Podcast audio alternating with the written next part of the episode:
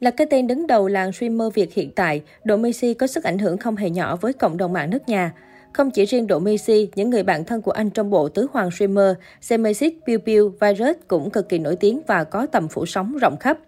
Ấy vậy nhưng mới đây, Độ Messi đã nhận được một email với tiêu đề bạn thân, cho rằng streamer này ác cảm với Semesis. Theo đó, nam streamer cũng đọc nguyên văn của email lên sóng livestream cụ thể như sau.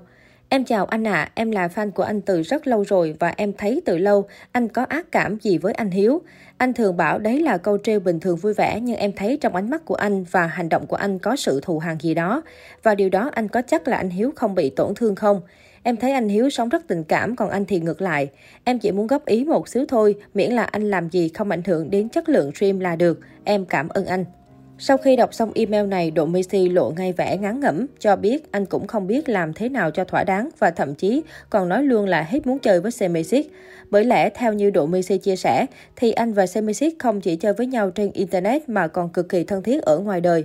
Cũng vì quá thân thiết nên lời lẽ khi hai streamer này nói chuyện với nhau là cực kỳ thoải mái và khó lòng thay đổi.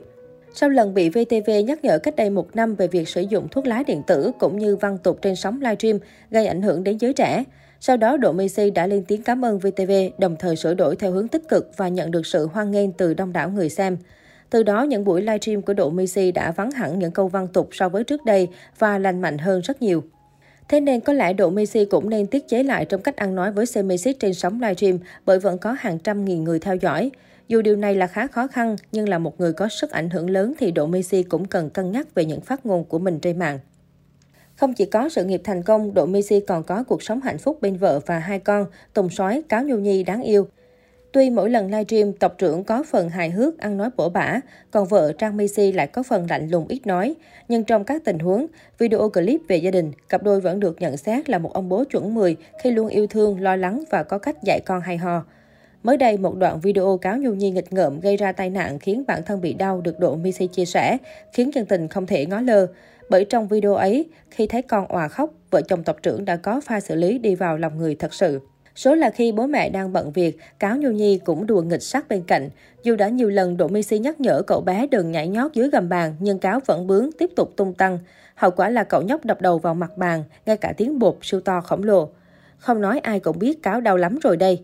Trái ngược với những phụ huynh khác thấy con gặp nạn vội dỗ dành, Độ Si lại nhường vai trò mềm mỏng cho vợ, Nguyễn Trang, còn mình cáo gắt mắng con ngay. Thấy chưa, này thì người dơi với chúng tôi này. Dù căng cực như thế nhưng chỉ sau đó một lúc Độ Messi đã lại hỏi han xem qua chỗ va chạm cho con. Lúc này giọng ông bố bỉm sữa đổi tông ngay, vô cùng dịu dàng ân cần.